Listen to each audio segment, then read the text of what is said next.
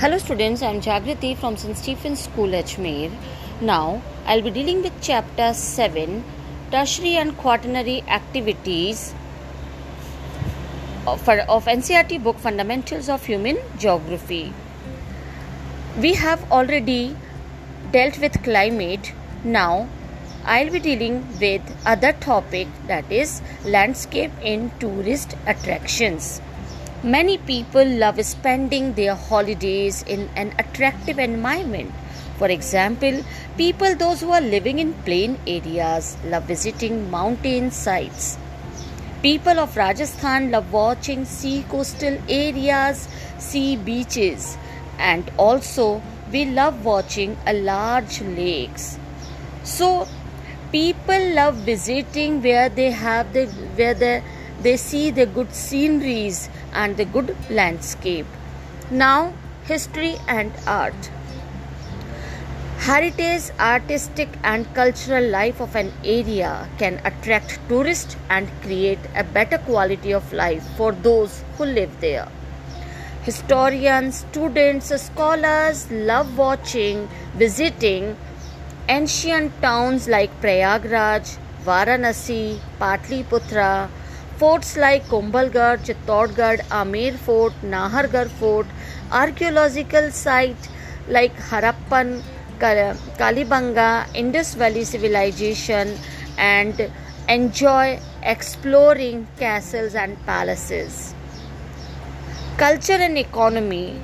Tourists want to experience different culture, custom, creed, so they visit the tribal areas. For example, most of the tourists they visit mountains, Nilgiri mountains where the Todas are residing to experience their buffalo culture. Now we'll be doing medical tourism. When tourism is combined with the medical facility, it is known as medical tourism. For example, that the patient from Pakistan, if they are coming to India for medical treatment only, so it is known as medical tourism.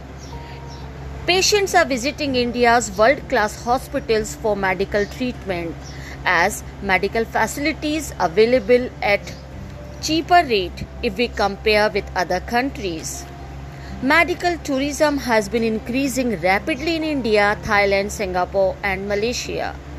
Modern health facilities, skilled doctors, and low cost of treatment have made India a popular hub of medical tourism. Medical tourism now attracting a large number of people from various countries due to advanced medical facilities or treatment like kidney and liver transplantation, MRI, ultrasound test at a very low cost.